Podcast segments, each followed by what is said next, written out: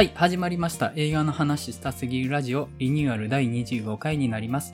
この番組は大阪の南森町にある日替わりイベント型カフェバー、週刊曲がりにて、みんなで映画の話をするトークバー、映画の話したすぎるバーを月1ペースで開催している店長メンバーが映画について雑談をするラジオとなっております。私、映画の話したすぎるバー店長の山口です。前田です。マリオンです。よろしくお願いします。よろしくお願いします。前回が完全にテーマなしのフリートークで喋ってたんですけど、意外と聞いていただいてまして、おお。本当に意外というかもう全然聞かれない可能性も考慮してたんですけど、はい。ただ、まあもしかしたら聞きやすかったのかなっていうところもあって、この番組結構その公開映画取り上げるの早いんじゃ早いんですよね。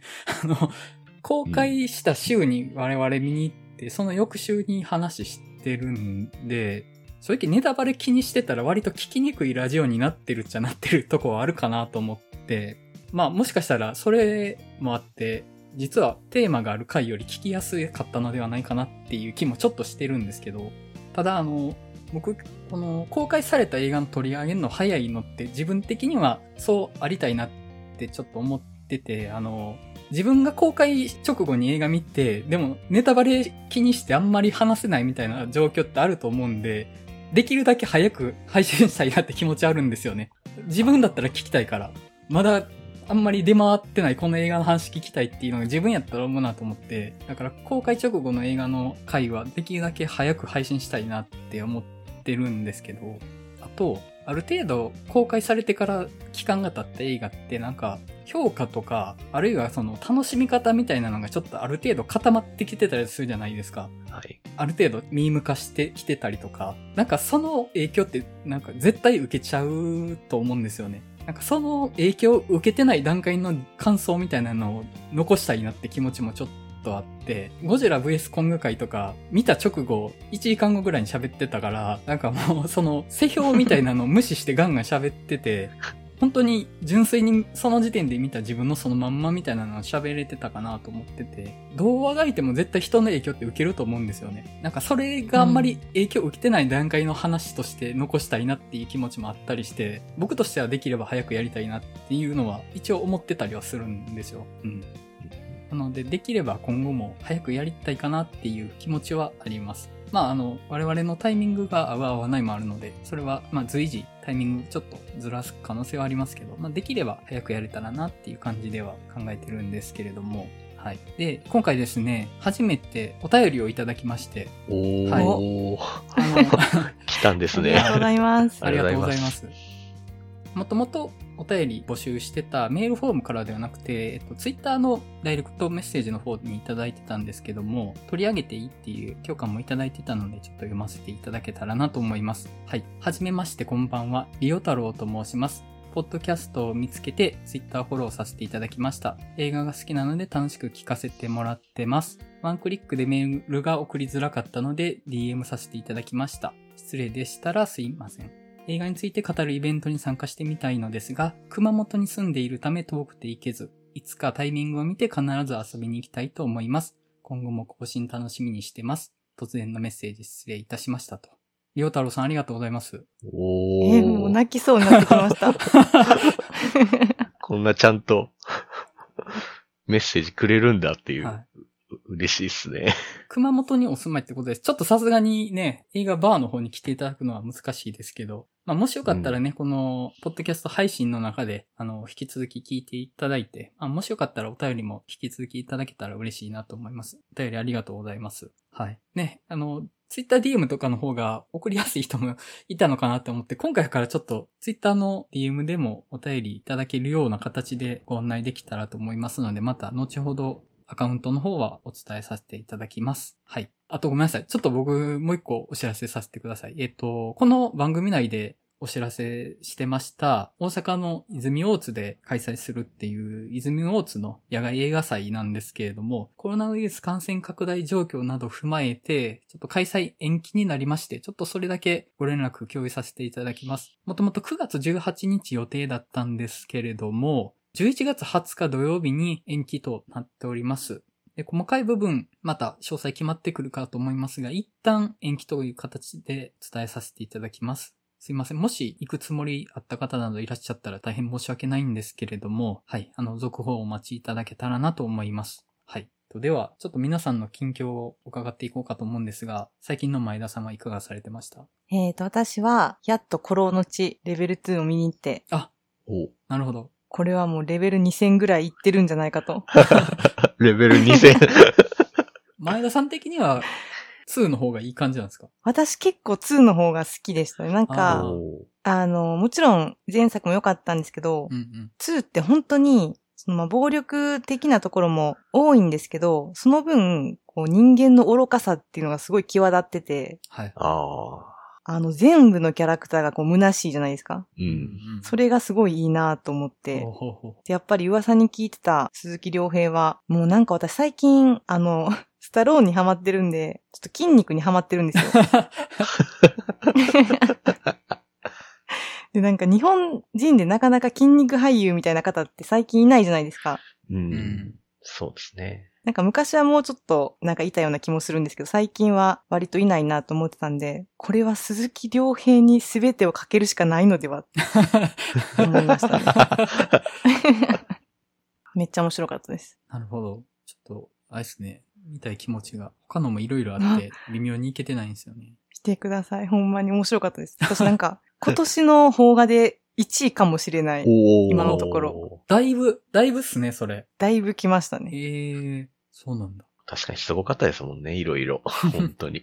本当すごいことになってましたんで。そこまでやるかっていう。なん噂で前情報、うんそう、前情報聞いてても、おーってやっぱりなりましたね。うん。うんうんうんうんちょっとタイミング測っていけたらいきます。はい。マリオンさんいかがされてました？えーっと、僕は結構、結構見てますよね、最近の様子を伺う限り。最近の、いや、ちょっと見逃してたやつがいっぱいあったので、ちょっと大量に今週ぱい見てて、まず、えっと、スペースプレイヤーズとか、はい子供は分かってあげないとか、はい。シャンチーとか、とモンタナの目撃者、はいとドライブ・マイ・カー、はい。と、あと、まあ、今回のお題映画、はい。と、あとちょっと試写で一足先に空白をちょっと見てきました。はい、むっちゃくちゃ見てますね、本当に。ちょっと自分でもちょっと詰めすぎてちょっと大変でした。はい。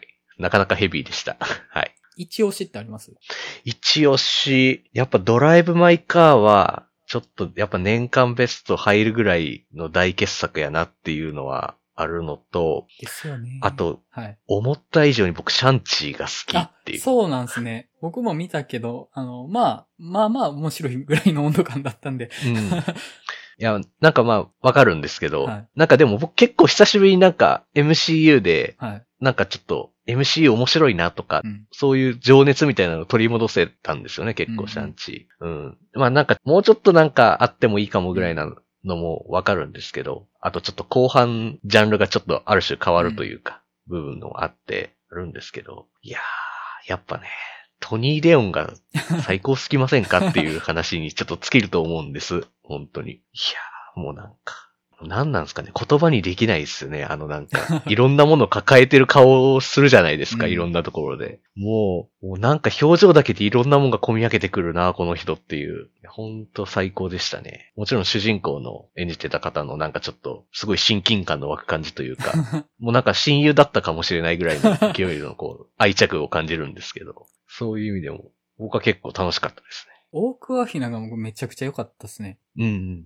あの関係性。あの二人の関係性はすごくいいですよね。こう男女のこう恋にはならないけど、親友同士みたいな関係性すごくいいですよ。僕もね、前半の方が好きなんですよ。あー、あのまあわかります。都市部でやるのが好きなんですよ、前半の。はい。あと、はい。まあ、その、ちゃんとカンフーアクションだし、まあ、あの、そうですね。バスとか、竹の足場とか、あの、うんうんうんカンフー映画とか、武教ものとかで見たことある感じのやつそうですね。が、まあ、それを都市でやってるっていうのが良かったですね。ただね、僕やっぱね、アクションで CG 使ってるとこ見ちゃうと、ジャッキーなら自分でやったやろなとか思っちゃって、ああ、まあね、あそこの店長ぶりはちょっとどう、ね、変わりかぶりはちょっとどうなのかみたいなのはあるかもしれないですけど、うん個人的には結構楽しかったですかね、そこも含めて。確かに。僕もやっぱり MCU 久しぶりに見た面白さありましたね。もうめっちゃみんなの集合みたいなと思いましたもん。で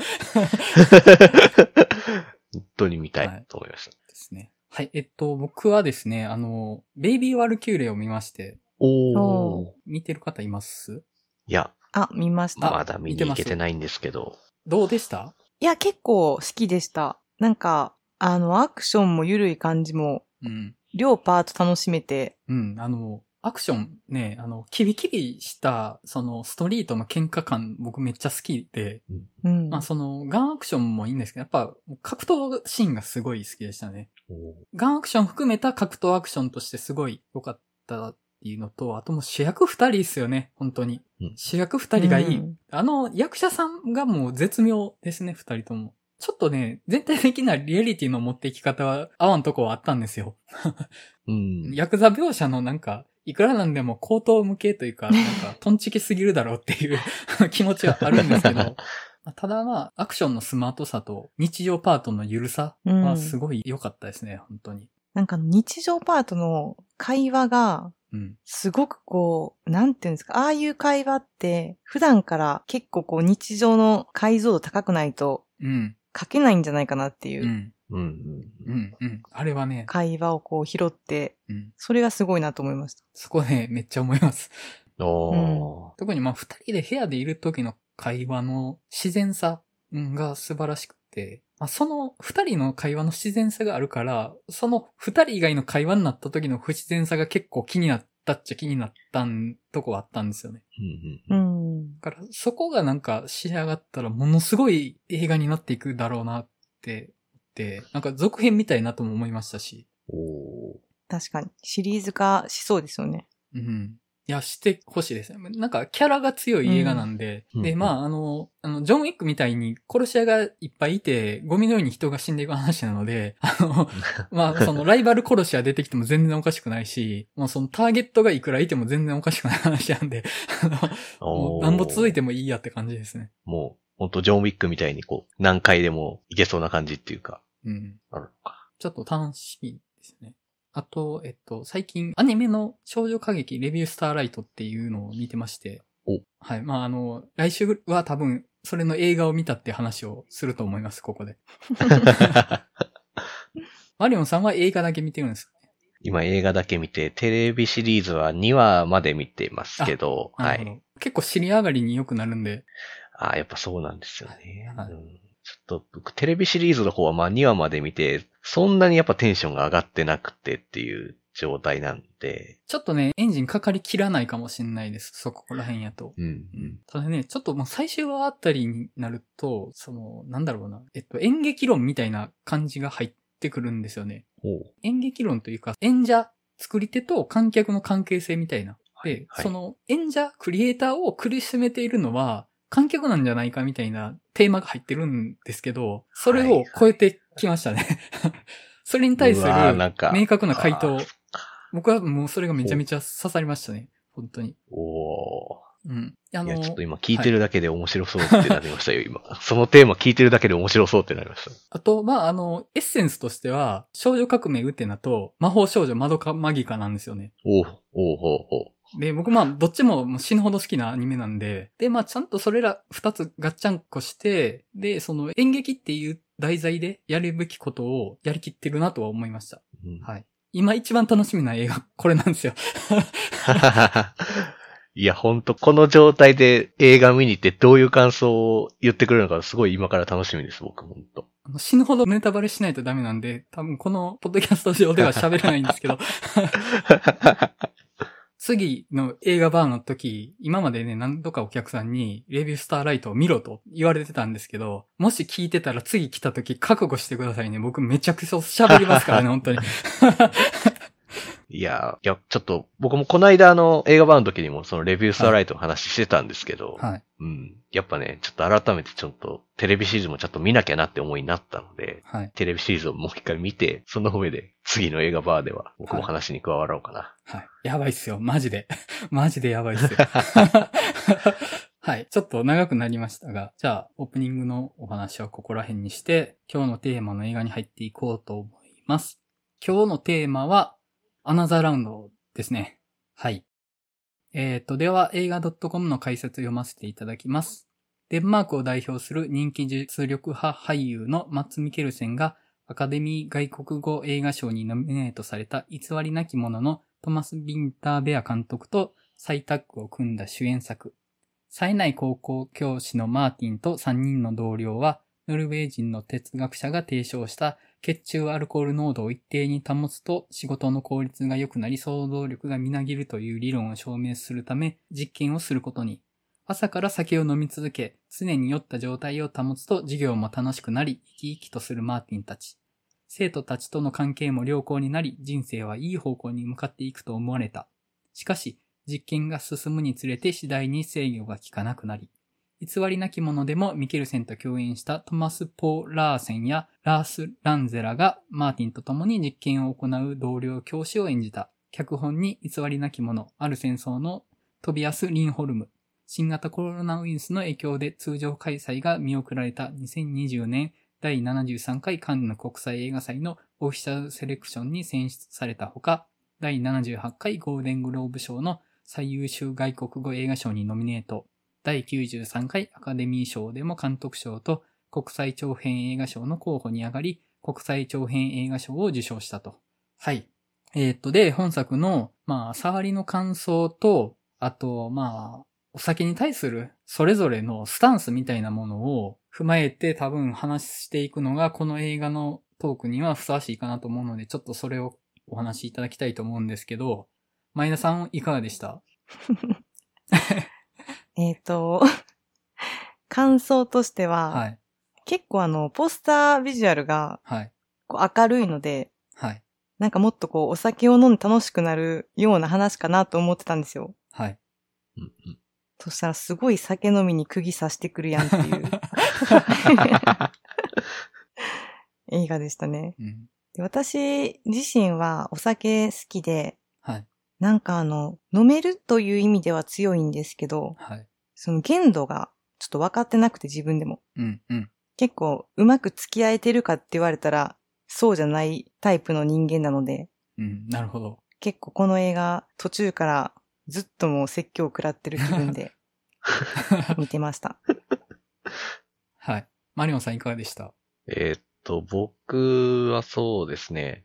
あのさっき前田さんめっちゃなんか酒飲みに釘刺してくるって言ってましたけど、僕逆にそんなにこの映画酒飲みに対して釘刺してなくねって思ったんですよ。うんうんうんうん。いや別にこれ、いわゆる酒飲みすぎて酒アルコール中毒になってダメだよね、アルコールダメだよねみたいな映画じゃないじゃないですか。なんか程よく酒飲んで人生ちゃんと生きてこうぜみたいな映画だったので、そう。うん。なんか全然、え？あれ、なんか全然、なんかアルコール、酒飲みに対して優しくねぐらいなうん。気持ちで僕は結構い見ていて、うん。そう、なんか結構題材的になんかこれ、あれじゃないですか、なんか、セスローゲンとかのなんか、ジャドアパトとかが作ってそうなおバカコメディみたいな、題材だと思うんですけど、ハングオーバーとか。うん。なんかそんな風に思わせておいて、すごくなんか結構真面目な人生参加の映画だったなっていう風に思いましたね。で、僕自身のお酒との距離感ですけど、まあ、そんなにお酒飲む方じゃないかな、日頃は。うんなんか晩酌とか家でするとかいうのもそんなしないし、でもなんか別に飲み会自体は嫌じゃないので、全然お酒もその時は飲むし、まあお酒も普通に飲むな、うん。量はそんな飲めないかなという気は自分ではしてますけど、うん、全然適度にお酒をたしなみっていう感じな距離感ですかね。はい。早速ちょっと解釈が分かれてて面白いですね。うん僕はですね、まああの、正直、お酒に関しては、恥の多い人生を送ってきたわけですよ。で、意識を取り戻した翌日って本当に悲惨なんですよね。本当自分の所業を制止できないような朝がやってくるんですけど、その朝がやってくることを現在進行形で見せられるような嫌さがある映画で、見ながら、怖えーと、怖さが、いやいつ、いつ破滅がやってくるんやっていう、もう怖さでいっぱいで、もう本当、うん。自分の所業をいろいろ思い返しながら見てました。で、あの、作品としては、お酒をそこまで良くも悪くもどちらかに偏って描いてないとは思うんですけど、主観が入った瞬間に僕この映画は地獄のような映画やなと いうふうに感じてます。はい。で、僕は正直そのお酒、まあそこそこ、飲むときはそこそこ飲む人なんですけど、お酒を楽しむというより、あの、アルコールの力を利用して人の関係性に入ってきた人間なんですよ。で、そこの、なんか罪の意識みたいなのも感じてしまって、お まああの、そこまで。細かい話は多分おいおいしていくと思うので、まあ触りの感想これぐらいにうんしとこうかと思うんですけど、じゃあまあここから先具体的に踏み込んだ話をしていこうと思いますので、えっ、と、ネタバレ避けたい方は、ここで一度聞くのを止めていただいて、映画見てから聞いていただくのがいいのかなとは思います。はい。じゃあ、まあ具体的な話入っていこうと思うんですけど、まああの、本作まあ基本的には、あの、ミドルエイジクライシスの話だと思うんですよね。中年のおじさんが、まあ若さもなくして、自信もなくして、あと、まあ将来的な限界も見えてるし、可能性みたいなのもある程度閉じてる状態で、希望がない状態でどうするかっていう状態の話。で、そこでまあアルコールの力を借りるっていう話でしたけど、あのね、もうね、嫌だなと思って。嫌だな。いや、えっと、まあ、その、高校の教師4人で、ちょっと酔いながら仕事したら効率上がっていいんじゃねっていうので、実験と称して酒を飲み始めるわけですけど、まあ、実験っていう体ですよね。まあ酒が飲む言い訳じゃないですか。うんで、そうですね。冒頭で、その、学生、若者たちが、ひたすら無軌道に酒を飲んでるシーンが入ってくるわけですよ。あの、コンテナに入ったビールを担いで池の周りにダッシュしながら、ビール一気しながらっていう、あの、酔っ払いレースみたいなことをやってて、本質的にはそんなに変わんないとうん。ただ、ちょっと、その、小賢しい言い訳をつけてるだけで、あの、本質的には変わんないかもね、みたいなのがちょっと示されてるわけじゃないですか。で、結局そのお酒自体を楽しんでるというより、その先にある無軌道な勢いが欲しいからお酒を飲んでるわけですよね、あの人たちって。で、うんもうめちゃめちゃ身に覚えがあるというか、正直僕、あの、20代前半の時とか、で、会社入った直後とかは、その上の人の関係性に入るためというか、上の人に可愛がられるために、ちょっと無茶な酒飲み方したみたいなのはあったんですよ。あるいは、その友達同士で結構無茶な飲み方するやつっていう属性をつけるために無茶な飲み方したみたいなのはあったんですよね。あ僕は。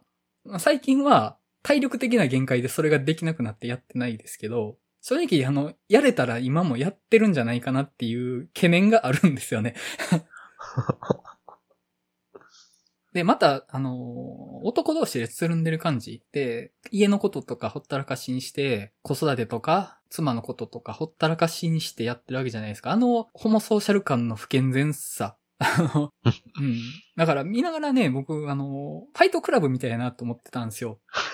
うん。ファイトクラブ。ファイトクラブって、その、要は、自身喪失した男性性を取り戻そうぜって話じゃないですか。うんうんで、まあ、それが破滅的な方向を向かうよねって話で、その、あの、酒飲んで仕事しようぜっていう実験自体がファイトクラブやなと思って。ファイトクラブに入ることやなと思って、あれが。なるほど。で結局、あれって、あの、お酒の味を楽しんでるわけでもなく、勢いと若さが欲しいからやる儀式じゃないですか、あれって。なんて不健全なんだろうと。いや、まあなんか、どうせ破滅するのにっていう気持ちが見ててもう、ひしひしと思ってしまって、怖くてしょうがなかったんですよね。あずっと、もう、実験が工程進んでいくところでずっとそれを思ってて。あ、なるほどな。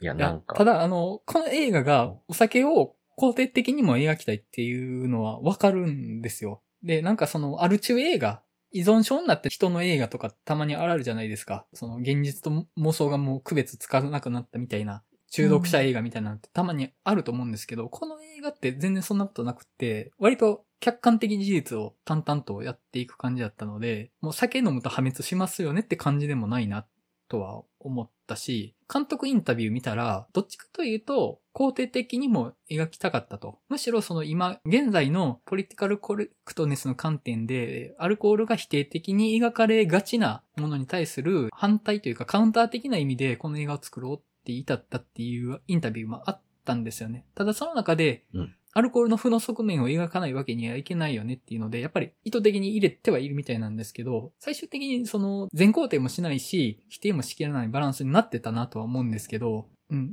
じゃあ、なんでこんな食らってるかってもう、僕自身の先に対するスタンスが、この映画の中に見ちゃったから食らってるわけですよ。なるほどな。映画自体じゃなくって。うん。いや、でもまさしく、そのさっきマリオンさんがおっしゃってた、程よくっていうのが、はい。まあ、できないんですよね。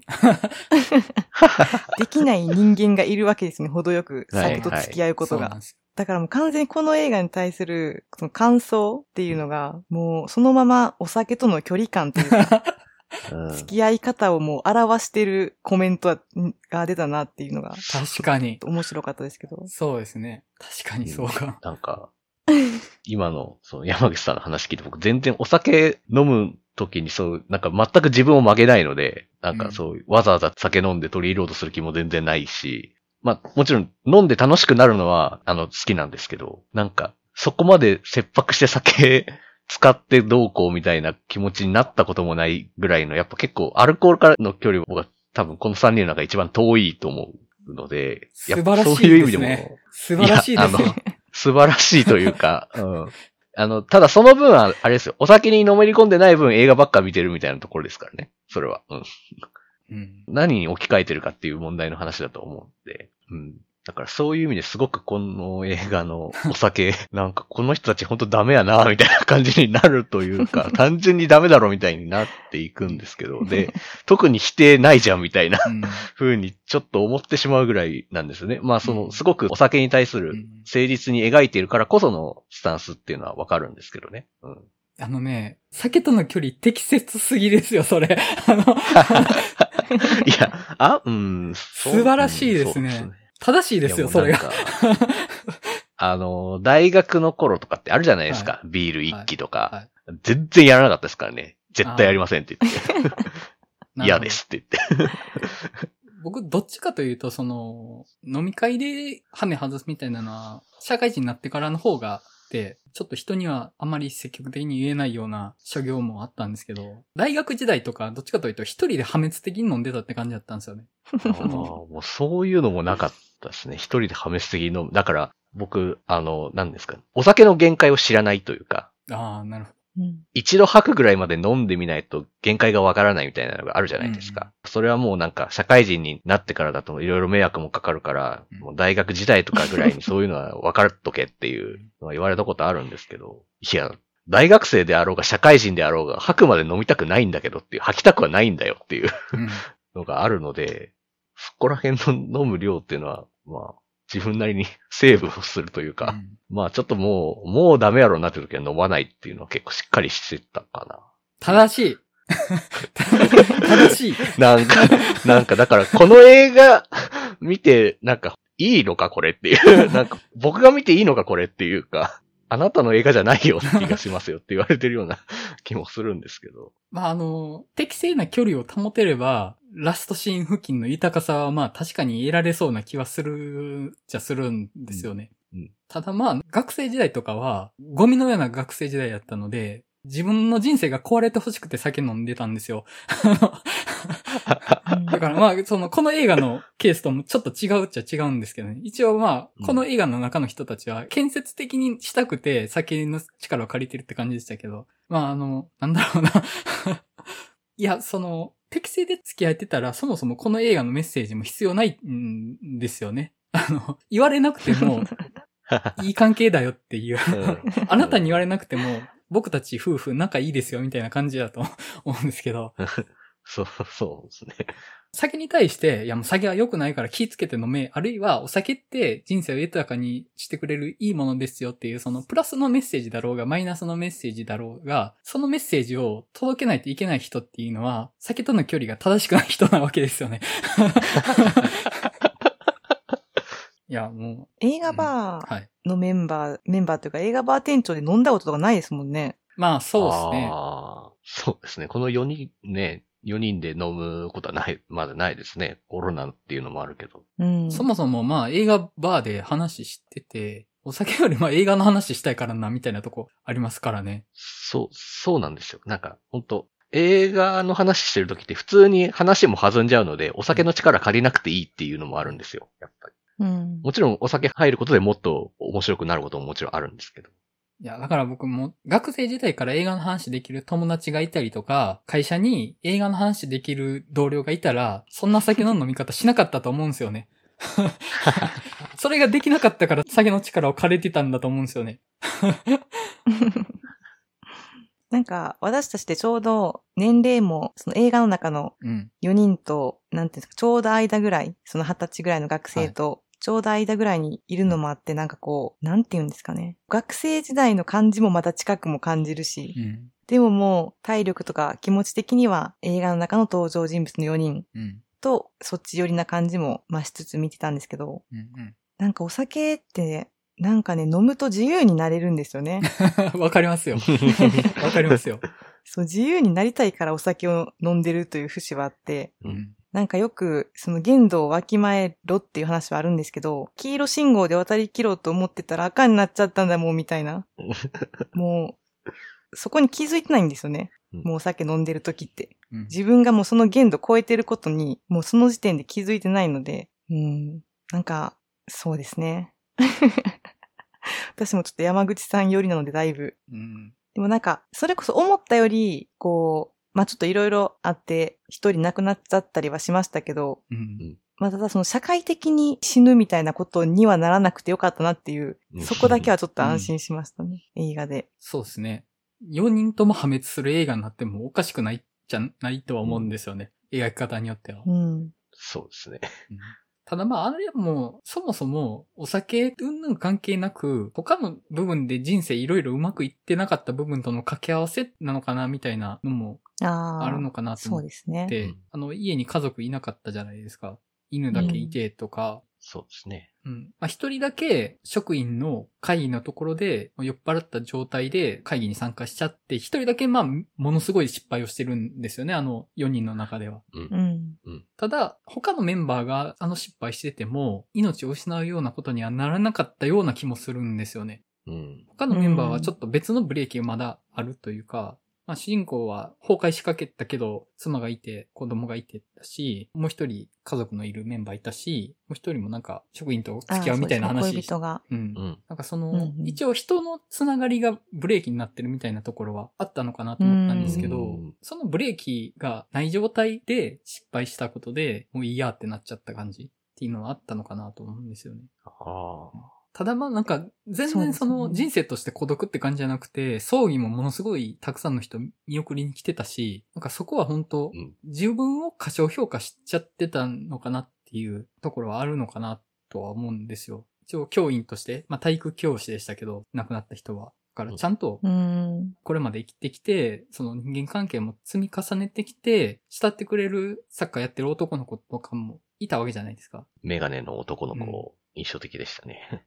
うん。でもなんか必要以上に自分の人生を悲観してしまって、酒の力を借りて、まあその先で失敗したことで、よりマイナス方向のスパイラルに入っちゃって、まあ時期的な形で、まあ結果的に死ぬことになっちゃうっていうところでしたけど、そのうん、まあお酒の力なんか借りなくても、ある程度できてったんだと思うんですよ。そこで、その自分の評価をうん。見誤ってしまったみたいなところもあったのかなと思って、それは多分実際にも往々にしてよくあることなのかなって気もするんですよね。うん。確かになんか、お酒の問題というよりかは、うん。自分の人生をどう捉えてどう生きてるかっていう問題の方が結構まあみんな大きいっていうのはありましたよね。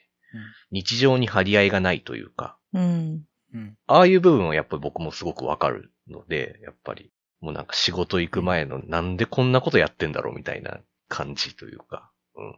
あの辺のこう、張り合いのなさとかっていうのが積み重なっていくと、やっぱほんと人はなんかちょっとおかしくなっていっちゃうよなっていうのはあるし、ねミスターノーバディやったら、ね、ロシアマフィア皆殺しにしたら済むんですけどね。うん、あれはや、あれダメなやつですけどねミスターノーバディみたいやなってちょっと思ってたとこもあったんですよね。いやでもまあそんな、腕力もないし、皆殺しにできるロシアンマフィアいなかったら酒の力借りるしかないよな、とか、どうでもいいこと思いながら見てて。うんあ、と、マッツ・ミケルセンの、あんなにかっこいいのに、ちゃんとダメな中年に見えるのすごいなと思って。うん。いや、そうなんですよ。マッツ・ミケルセンって、ほんとかっこいいのに、うん。ちゃんと役にはまってるとこがすごいですよね。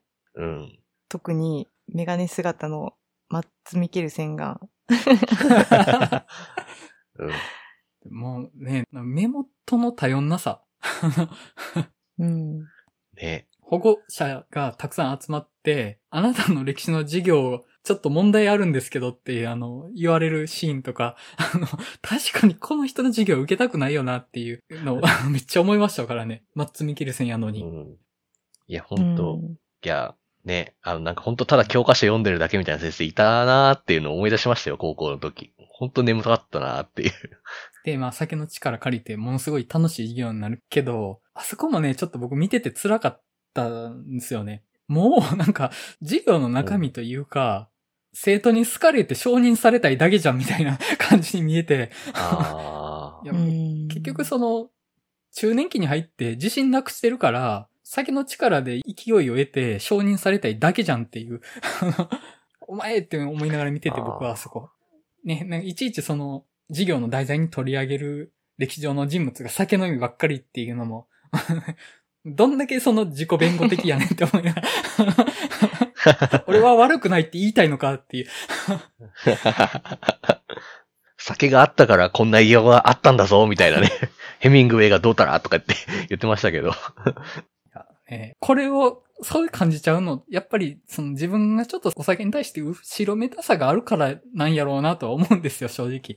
あうん。人によっては多分いいシーンにも見えるんだろうなとは思って、なんかね、怖くてしょうがなかったんですよね、僕。いや、だから、普通にこうなんか人生がこうちょっと円滑に進み出すみたいな感じって、まあ、おー、なんかうまくいってんじゃんみたいにちょっと思って、まあやっぱそういうお酒ではしゃぐことがないから、あ、なんかお酒いいのかなみたいな気持ちになるというか、なんか僕自的にはやっぱまだあの、最初の、あの、登場人物の一人の誕生日会の時に、こう、松見圭介が水飲んでるじゃないですか。みんなお酒飲んでるのに。まだあの状態なんだと。なるほど。そう。これからお酒入ることで、お酒の扉を開けるんじゃないかみたいな、っていう状態なのかなっていうふうに見てたかな、ちょっとは。いや、でも、あの誕生日会のレストランのシーンの酔い方が、まあ、あの、ある程度いいバランスって、あれがちょうど楽しいぐらいうんっていう感じじゃないですか。うん僕とかやっぱその、中盤でもう朝までぐってぐれんで、朝起きたらおねしょしてるみたいな、はい。僕自身はあっち寄りなんですよね。ああ、でそっち寄りなのか。そっちは行ったことないな。いや僕もその、気持ちよくなりたいとかじゃなくて、ブレーキを壊したいんですよ。かつて飲んでた時はね、ブレーキを壊したかったんですよ。そだからもう、その、たしなむとか、何って、ほろ酔いとか意味ないじゃん。自分なんて壊れてしまえと思いながら 飲んでたので、あの、もう、すげえ。それを、え、あ、後からめっちゃくちゃ後悔するんですよ。もう二日酔いってもう地獄のようだし、その自分が人にかけた迷惑とか、後から客観視した時、ほんと死にたくなるんですよ。でも、それを、シラフのまま見せられる感じやったんですよね、この映画。なるほどな。超嫌。超嫌で。客観視させられるっていうのが一番辛いってことですね、本当に。そうなんですよ、もう。人に迷惑かけたこと。まあ、それのこととか思い出して。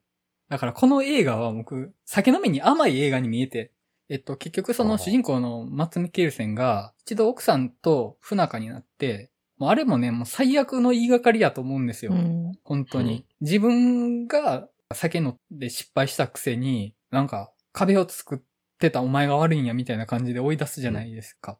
もう、ひどすぎるでしょ。で、まあ、あの、後々、その子供の誕生日会かなんかで、それの打ち合わせしようってことで一回会うシーンありますけど、そこでよりを戻そうとして、いやもうその話は今はやめてって言って泣かれるわけじゃないですか。いや、そ、そりゃそうやろと。何を甘いこと言っとんねんと。うん。自分が先に逃げたくせに何言っとんねんと思ったら、ラストで奥さんの側からより戻そうっていうメッセージを送ってくるわけですよね。どこにそのよりを戻してもらえる余地があったんやねんって。それはちょっと思った。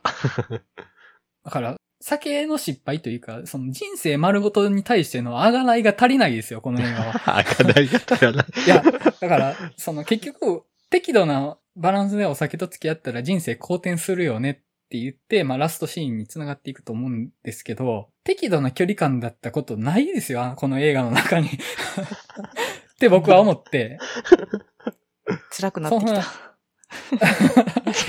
その、よりを戻してもらえるなんて甘いこと言ってんじゃねえと。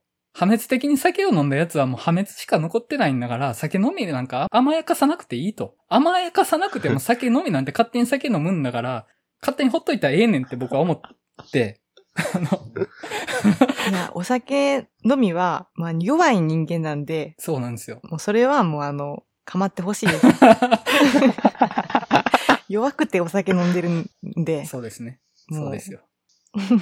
だからまあ、その弱さに対する救いだったとも思うんですよね。やっぱ後半の展開って。そこまで突き放したら、そもそも救われる人間なんていないじゃないかと。あの、中盤の話でもあったけど、この国は酒飲みばっかりやみたいな。うんうん。まあ、北欧の寒い地域で資料が多いっていうのもあるかなとは思うんですけど、やっぱり酒の文化って女性よりは男性の方よりの文化だとは思うんですよね。やっぱそのホモソーシャル的にもう飲もうぜで騒ごうぜみたいなのが強いものだと思うんで、やっぱ男性的にそこに逃げてる部分ってあるとは思うんですよね。うんうん。ただ、やっぱみんなそうっていうところもあるとは思ってて、やっぱりこの映画がうん。公開されて広く見られるっていうことはやっぱりみんな人生に対する弱さを持ってて、そこの解決手段としてお酒っていう手段が欲しい人がいっぱいいるからこそ、この映画が成立してるんだと思うんですよね。で、そこで、その人たち、いや、みんな破滅しか待ってないよって言い切ってしまうのはあまりに救いがないと思うし、その、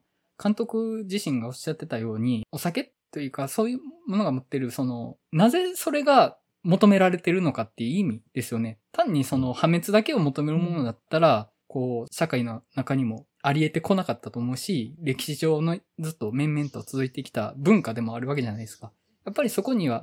意味があって、それがやっぱりその何か人生に対する救いをもたらす儀式のツールっていうことだと思うんですよね。で、そこが単なる毒としてだけ処理されていくような世の中になってしまうことにはやっぱりその危機感はあるっていうのはわかるんですよねうん。で、だからこそあそこでそのラストでその破滅的な展開にはならずに、やっぱり適切な距離を取り戻した人は人生もやっぱ取り戻していくわけじゃないですか。うんそこはやっぱりその本作のバランス感覚というか、人とも適度な距離で、酒とも適度な距離で向き合っていくっていうことが人生をより良くしていく方法ですよっていう感じを、うんまあ、メッセージとして出してたとは思うんですよね。うんそれを僕が受け取れたかどうかは別にしてですよ。さっきからすごい自分に言い聞かせてるなって思いながら。いや、まあ、あの、正直僕はもうこの話は冷静には見れてなかったので、もうまともには喋れないんです。自分のいろんなことを思い出してしまって。なんかちょっと話変わりますけど、はい私あの、なんていうんですかね、男性の40代以降、はい。まあ、今回の話の中の人たちぐらいの男性が、はい。なんて言うんでしょう。昔、若い時にあった自信をはい。失いかけているはい。状態の男性すごく好きなんですよね。ほだからなんかこう、ちょっと燃えるというか、燃えるっていうのはその、燃えの燃え。う。はい。だからちょっと私にとって結構、なんて言うんでしょう。おじさん映画として良かったですねうん。なるほど。うんうん。うん。確かに。僕もそういうの好きです。好きですけどね。なんかこう、謎の色気がありますよね。うん。うん。で、大体くだらないことに 振り回されて、なんか大体変なことになってるっていうのが、あの、ちょっと、明日は我が身かと思いながらも見つつ、面白いっていうか。適切に枯れれたらいいんですけどね。う。うんん。適切に借りていける自信はないですけどね。うん。確かに。その、枯れる年を取っていくっていうことを、ただ失うこととして捉えてしまったら、やっぱどんどん自信なくなっていくし、どんどん何かにすがらざるを得なくなっていくと思うんですよね。で、そこでまあその枯れるっていうことをどう受け止めるかっていうのは、やっぱちゃんと考えておきたいことではあるかなとは思ってて、その、そこをちゃんとその向き合えなかったら、やっぱ本作の序盤のマッツみたいに、ものすごいつまらなそうに人生の中で振る舞っていっうん。ちゃうわけじゃないですか。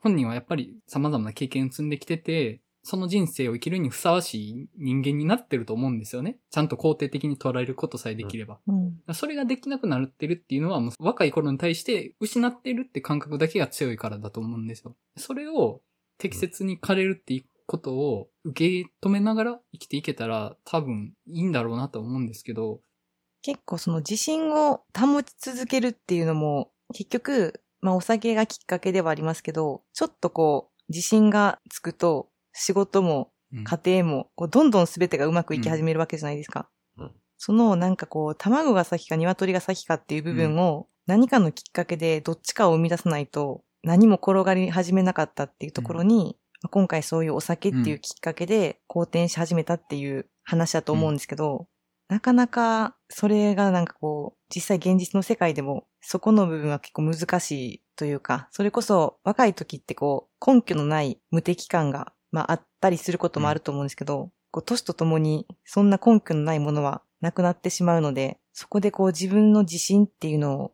どう保ち続けるかっていうのは、なんかちょっと課題だなっていうのは思いましたね。課題というか、人生での大切なことやなっていうのは。そうですね。うん。あの、僕は、それに対しては、あの、若さを過大評価しないようにしようとは思ってて、うん。できるだけ相対化しようと思ってるんですよね。その若さであるとか、あるいは老いっていうものに対してうん。なんて言ったらいいのかな。必要以上に若さを申請視することって結構たやすいと思うんですよね。でもなんかまあ、そんないいことばっかりじゃなかったよなっていう思いもあるし、単に気の持ちようの部分もめちゃくちゃあると思うんですよ。あのうんで、うん。結構ちょっとこれ言語化するの難しいんですけど、結局その若さを過大評価しちゃうと、そういう無機動さんへの憧れにつながって、酒の失敗につながったりするわけじゃないですか。でもなんかその、うん。枯れたことで見えてきた景色って絶対あると思うんですよね。うん。で、そこをちゃんと見つけていく視野を持つのはすごい大事だなと思ってて、うん。それができないと、どんどん気苦しくなっていくんじゃないかなと思ってるんですよね。うん。だから、あの、この映画の中でも、4人ともそれぞれメンターとして優れている部分ってあったわけじゃないですか。はい。うん。で、まあそれを、例えばあんまり自我を伴わせずに人に何かを教えることをするのって、ある程度年取らないと難しいことだったりすると思うんですよね。うん。それができるのって、その、ある程度老いた人間の特権というか能力だと思うんですけど、そこをちゃんと考えながら生きていってたら、もしかしたら本作の彼らも酒の力借りずにいい教師になれてた可能性もあるのかなと思うんですよね。だってできてるわけだから。うん。結局その、勢いの問題なわけですよ。酒の力を借りて勢いがあるかどうかのうん違いでしかないから、うんもともとその能力は備わってたわけですよね。で、何がその能力を発揮させなかったかっていうと、自信がないからだと思うんですけど、ただその彼らができたことはやっぱりその、今の年齢の彼らじゃないとできないことだと思うんですよね。そこをちゃんとその、うん自己洞察しながら生きていってたらきっと人生はいい感じに回るんじゃないかなと思って。だからまあ、破滅的にお酒の力を借りるとかじゃなくて、自分の、なんだろうな、バランスをちゃんと客観視しながら生きていけてたら、お酒もたしなむ距離感で 楽しめるし、周囲の人ともきっといい関係を築いていくことはできるんだろうなと思うんですよね。だからそこはやっぱり枯れていくことの特権。若者にはできない、すでに枯れていきつつある人間だからできる人生の特権だと思うんですよね。うん。うん。だからまあ、若さは取り戻せないっていう言葉あるじゃないですか。あの言葉ってすごい若さを過大評価してるなと思って、この瞬間終えることもできないっていうのもあると思うんですよね。子供の頃って早く大人になりたいと思ってませんでした？あの、うんいや夜中までテレビビ見れるのとか、羨ましいなと思ってたんですけど、そうですね。はい。まあ、はい別にそれに限らず、例えば40過ぎた人間にしかできないこと、見えない何か、あるいは50過ぎないとできないこと、見えない何かってあると思うんですけど、何かちょっと今、社会の中で過大評価されてしまっている若さっていうものが、ちょっとそれを曇らせるとこってあると思うんですよね。うんうんうん。それを、いや、そんなことないよって。若さも老いも結局、10日であると。今この瞬間自分はその年齢でしかないわけじゃないですか。20歳の自分はあの頃しかいなかったし、30、40、50の自分っていうのも今この瞬間しかいないことだと思うんですよね。それをちゃんとやろうとすれば別に20代の頃の自分を神格化してなんかそこに失った自分っていうものを過小評価しながら自信をなくして生きていく必要ないと思うんですよね。なんかそうなれたらいいなとは思ってますけど。まあ、実際に、こう、年を取っていく上で、こっちの方が楽しいっていうこともたくさんありますしね、本当に。そうですねなんかそ。の私、最たるものが、やっぱ自意識が、こう、なくなっていくというか、薄まっていくこと。これ、本当に、すごく人生楽しくなったなってそれはね、思うんですよめちゃくちゃありますよ。自分の自意識が。それはめちゃくちゃある。ね だからこう、あんまり思ってたよりも大人の方がいいやんって思うことの方が多かったりはするんですけど、うんうんあとやっぱもう一つのなんかこう、問題というか、で、なんか憂鬱やと思ってて、私憂鬱ってなんかコロナとかよりも深刻な病気やと思ってて、うん。憂鬱という現代に蔓延してるウイルスだと思ってるんですよね。んそうですね。もう憂鬱になると、人生が曇っていくじゃないですか。でも朝起きたら大体憂鬱な気持ちになるんで、やその憂鬱の、本当そう。その憂鬱の薬が酒なんですよね。そっか。そう。酒の副作用が。いや、かつて僕はそうだったかもしれないですけど、今の僕にとってその薬は映画ですよ。おー。なんか、綺麗な 着地を見せている。いや、あのね、そうね。あの、割とね、映画見てるとき酔ってますよ、僕は。おー。確かになんか、そんな気がします。あの、山口さんが。今、上映されてる映画のことあんま考えてないというか、割と自分のこと考えながら見てるんですよね。あああ。で、なんか余計ー。なこと確かに。その側面ありますね。だから、映画の中で起きてることとか微妙に見逃したりはしちゃってるんですけど、なんかその。映画から受け取る何かを使って、いろいろ感じたり、自分用の何かフィーリングとか思考をしたいっていうのがあって、それは割と寄ってるなって思うんですよね。うん。まあそうですね。そういう意味では僕もそういうところというか、お酒飲まないけど映画ばっかり大量に見てるのはまあそうということなんですけど。うん。そう。その、まあ、さっきの前田さんの話で言うと、本当自意識が薄まったっていうのは本当に老いの特権というか、強力なメリットですよね。うん年を取っていくことの強力なメリットだなと思います。本当にいや、。自意識全然まだまだあるし、多分僕人よりめっちゃ強いとは思うんですけど、やっぱね、手に収まるサイズにはなってきてくれてるとは思ってて、あの、か。本当20代ぐらいの自分の自意識って本当その、地球を押しつぶさんがばかりだったなと思うんですよね。それに比べたら、まあ今は割ともう、カバンに収まるサイズになってくれてるなとは思って。うん。そうか。いや、もうなんか、深海誠に端的してるような人なんで、そこはちょっと怪しいんですけど、僕は。どっちかっていうと。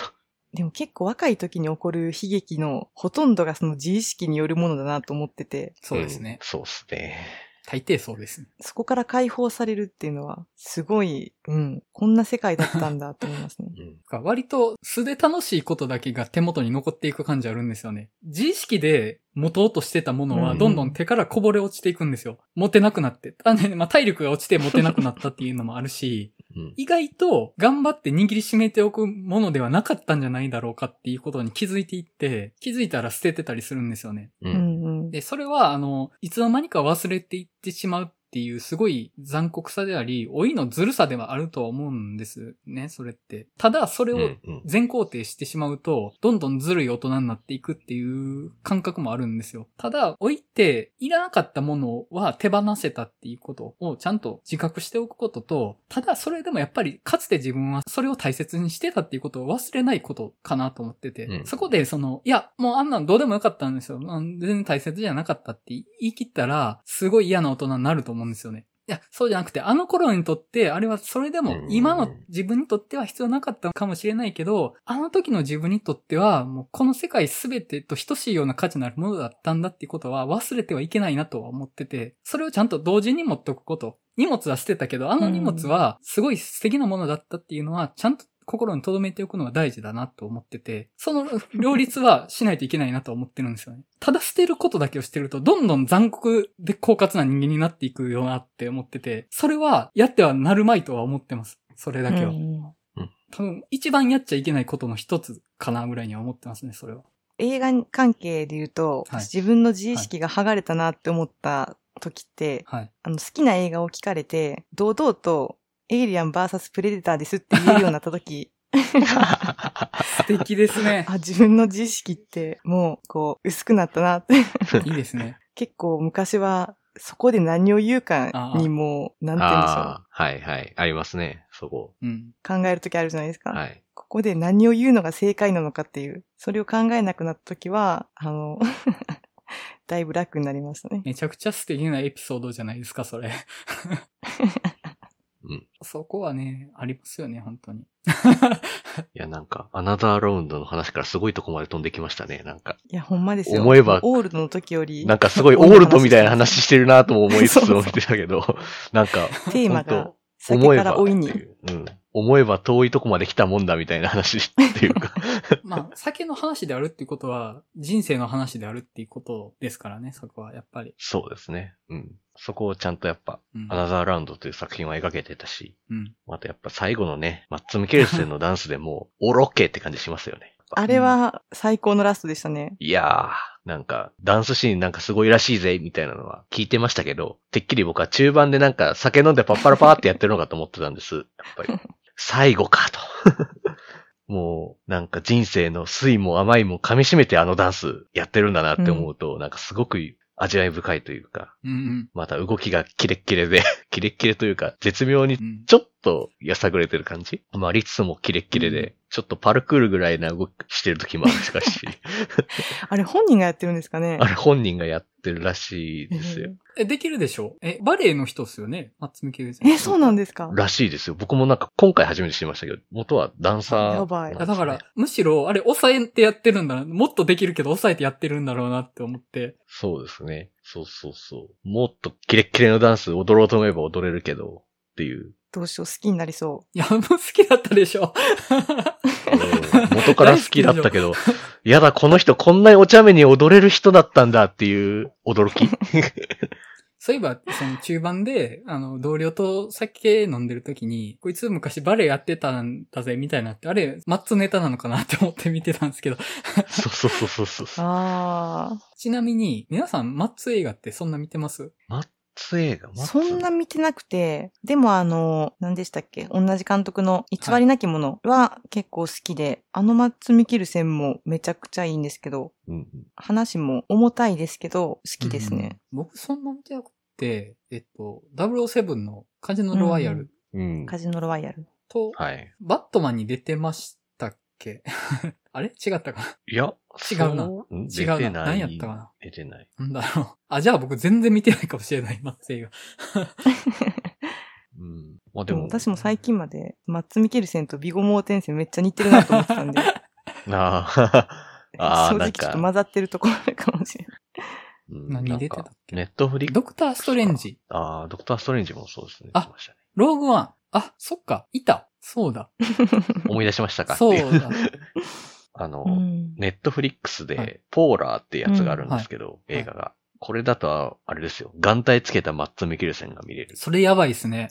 やばい。あの、内容はだいぶあの、グロテスクというか、あの、中二病をこじらせた人が書いた、作った映画やなって感じなんですけどいや、。もう眼帯待つの時点でだいぶ中無駄にエロいし。うん。マッツがしかも結構裸ぐらいな格好になってたしな。うん、途中。ええー、見よう。なんか映画において、作り手の中二病であればあるほどありがとうって思いますよね。いや、それも自意識の問題ですよね。うん。確かに。やっぱ自意識を抱えたままの人が素晴らしいものを作るのかな。それは確かにありますあね。中二病映画にも2種類あると思ってて、パンパンの自意識を詰め込んで撮るのか、あるいはもう自意識なくした状態で、ただ好きなものだけ詰め込んだら中二病になるかの二択があると思ってるんですよ。あーっと、ポーラーは後者だと思います。うん、でも作品に関してはパンパンの自意識詰め込まれてるのも結構いいですよね。うん。あの、うわ、監督こじらせてんな、みたいな。僕その手の作品は、ねもうめちゃくちゃ忌避感出るか、もうど真ん中刺さるかの二択っすね、その手のやつは。うんやっぱね、なんか、みんなが忘れてったものを、あえてこう、あえてじゃないけど、ちゃんと描いてくれる人ってやっぱいいなと思うというか。なんか話が遠くに来すぎて、あの、アナザーラウンドに戻せない。戻しにくいですね、めちゃくちゃ。うんもう、なんかなんか思ってたより内面、なんかこう自分たちの内面を、うん。内面に関する、なんて言うんだろう、ことを考えさせられましたね。うん。うんてかもう見ながら僕、そうなってましたからね。本当うわーって。なんか、なんておバカな映画なんだって思ったら、なんかすごい人生のあらゆることを考えなきゃいけないみたいな映画だったので、いや、本当そりゃなんか、まあ正直なんでこれアカデミー賞の国際長編映画賞とか取ったんやろうとかってちょっと思ってたんですよね。正直見る前は。えアル中の酒飲み映画やないんかって思ってたので、ああ、なんかこういうちょっとこう、独特な立ち位置というか、味わい深さがある映画だったんだなっていうのは、まあ確かにこれはちょっと巧みだなと思いましたし、やっぱあとお酒が飲みたくなりましたよ。それはねこれ見て。それはそうですよね。うん。いや、今お酒ね、映画館も別にアルコール提供ないし、ね、ねこう見終わってそのまま居酒屋行こうとか、なんかそういうのも今できないじゃないですか、なかなか。うんなんか。本当コロナじゃなければ、普通になんかこう、みんなでビール飲みながら 見たいよねっていう。あの、最終盤でみんながぐでんぐでんに酔うために飲んでたあのピンク色のカクテルあるじゃないですか。ほぼアルコールでできてるって。ありましたね。あれ、めちゃくちゃはい飲みたかったですよ。あれ飲みたかっちょっとオレンジの香りだけグラスの縁につけて、もう香りだけ楽しんで、あとはもうアルコールみたいな。あ、いい、あれ。た。あれ、えげつそう、やばいえげつないやつやつやろうなと思いながら。やっぱね、楽しそうなんですよね。あの、食って腕にその、バーみたいなところでうん飲んでるシーンも、本人たち迷惑かけてるけど、あの迷惑かけてる部分なかったらめちゃくちゃ楽しいんですよね、本当に。うん。絶対楽しそうだなと思いました。ひどいけど。ただね、あのね、寄ってるところで、後ろ、店員が見てないところで酒盗んだりしてたじゃないですか。してたあれはね、してた本当良くないところで、あの、酔うと、確か頭壁が出る人っているんですよね。見たことあります？いるんだ。えあるんです、あれは、ね、本当に最悪。あれだけは本当に最悪やと思います。なんかあの、マッツが一回そのみんなで一人の家で集まって飲んでる時に、今日は家族との時間大切にしたいから帰るって一回言うんだけど、結局帰れない時あるじゃないですか。うんうん。あの時、な結局結構あれがきっかけで、ちょっと崩壊が始まっていくシーンやと思うんですけど、あの時のお酒の移し方、なんていうんですか、あの、氷がちょっと溶けかける、はい。キンキンのお酒の、ああのアップ、ちょっと見せられた時に、ちょっとなんて言うんだろう、全然違いますけど、こう、ちょっとアル中の人の気持ちがわかるっていうか、そこでもう拒否できなくなっちゃう、あの映し方は結構なんか危ないなって思いましたね。すごい魅力的に映ってましたよね。うん。誕生日会のところで、キャビアに合わせるのに、ウォッカ出てくるシーンとかのウォッカもね、めちゃくちゃ美しいんですよね。めちゃくちゃ美しいんですよ、あれ。本当魔の魅惑というか、吸い寄せられるような感じがあって、なんかあの、酒の魔性性をフィルムの中に留めてる時点で、この映画はね、すごいなと思うんですよね。あうあ、んうん。なんか、すごい映画でしたね、本当に。いや、なんかこの手の映画になった時の、各々の自分の人生の言い訳、言い訳が。いや、むしろもう映画トークの醍醐味じゃないですか、これこそ。うん山口さんがそんなにお酒飲む人と思わなかったです。ああ、あのーなかなか機会ないですからね、どうしても。うん。あとまあやっぱりある程度勢い任せで飲んでた、だいぶ昔の話でもあるんで。単純にその疲れ残ると翌日楽しくないなっていうことにようやく気づいたっていうのもありますね。うん。その翌日とかがないからこそやれたことだったんだなと思って。なんか次の日やることがあった時に楽しくなくなるのは楽しくないなと思ったんで、やっぱり量は自然と控えていきましたね。あの、自覚的に控えたというかいつの間にか減ってたって感じはありますね。うん。こんなとこですかね。だいぶ 入り組んだ話しましたけど。すっごいいろんな話したなーって今日、今日は本当に。でもまあ、ある意味、この映画にふさわしい、酔っ払ったような話できてよかったんじゃないですかね。本当にそうですね。あっちゃこっちゃ行くっていう、楽しかったですね。じゃあ、そんな感じで終わろうかと思います。